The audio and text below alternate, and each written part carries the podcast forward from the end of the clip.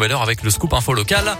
Dans l'un et la Saône-et-Loire avec Colin Code. Bonjour Colin. Bonjour Mickaël, bonjour à tous. À la une ce matin, menace, coup, insulte ou encore agression. 35 cas d'incivilité ont été recensés l'an dernier à l'encontre des pompiers de l'Ain.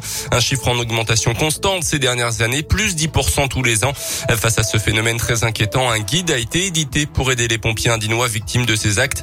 Il va être distribué à tous les sapeurs-pompiers professionnels et volontaires du département, mais aussi au personnel administratif et technique du SDIS. C'est le fruit d'un travail de plus d'un an entre les forces de l'ordre, les pompiers et le procureur de la République. Le document précise notamment la procédure à suivre en cas d'agression, permettant aussi aux pompiers victimes d'avoir plus d'infos sur le fonctionnement de la justice, le dépôt de plainte ou encore l'accompagnement dont ils peuvent bénéficier.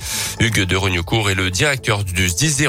On a à la fois euh, ce qu'on connaît hein, médiatiquement, euh, des tirs de mortier, des caillassages, mais aussi, je dirais même surtout, des personnes qui passent à l'acte subitement, hein, qu'on va secourir à domicile ou qui euh, sont gênés parce qu'on les lorsqu'on part en intervention. Quand on est sapeur-pompier, c'est pas naturel. On va le plus rapidement possible secourir euh, son prochain. Là, ça demande maintenant des formations supplémentaires, un peu plus de recul et euh, une étude de la zone d'intervention plus prononcée, de façon à, éviter peut-être des guet-apens. Donc on a des interventions un peu délicates quand on est sur des cas de violence intrafamiliale, des personnes alcoolisées. Là, aujourd'hui, la prudence est de mise. Le travail autour de ce guide a aussi permis de renforcer les mesures de protection des sapeurs-pompiers avec notamment un dépôt de plainte facilité avec une prise de rendez-vous direct en gendarmerie ou avec la police, mais aussi un guichet unique entre le greffe du tribunal et le SDIS 01 pour faciliter le suivi des dossiers.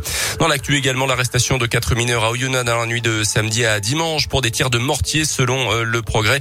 Un fléau qui dure depuis des mois, précise la police. Cette fois, plusieurs individus de 16 et 17 ans ont pu être interpellés. Et puis des départs de feu à deux endroits différents. Un Meximieux, soirée agitée dans la nuit de samedi à dimanche. Là aussi, au total, six véhicules incendiés, dont un sur le parking d'une école. Une enquête a été ouverte, aucune interpellation pour l'instant. La mairie de Meximieux dénonce du vandalisme pur et dur. Jeudi soir, une importante opération de maintien à l'ordre a été menée avec une quinzaine de gendarmes selon le progrès. Dans l'actu également, Emmanuel Macron en visite à Lyon. Le chef de l'État était hier soir au dîner des chefs, un événement organisé dans le cadre du CIRA, le Salon international de la restauration. Il doit d'ailleurs s'y rendre ce matin aux côtés de deux membres du gouvernement. Emmanuel Macron qui a annoncé hier soir vouloir créer un centre d'entraînement et d'excellence pour les cuisiniers dans la région lyonnaise. Le chef de l'État a évoqué un clair fontaine de la gastronomie en référence au domaine où se réunit l'équipe de France de foot. Le début des assises de la santé mentale et de la psychiatrie aujourd'hui, elles doivent durer jusqu'à demain. Un plan d'urgence pour la psychiatrie publique doit être être annoncé, notamment avec comme principale mesure le remboursement des consultations chez les psys. Mais les syndicats des praticiens redoutent l'application d'un tarif indécent et l'absence d'une vue d'ensemble sur des manques de moyens chroniques.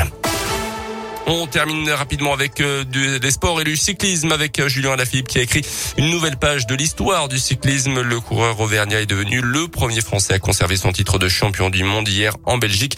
Il s'est imposé en solitaire et donc conserve sa tunique arc-en-ciel, un exploit encore jamais réalisé. Merci beaucoup Colin. Le prochain scoop info dans 30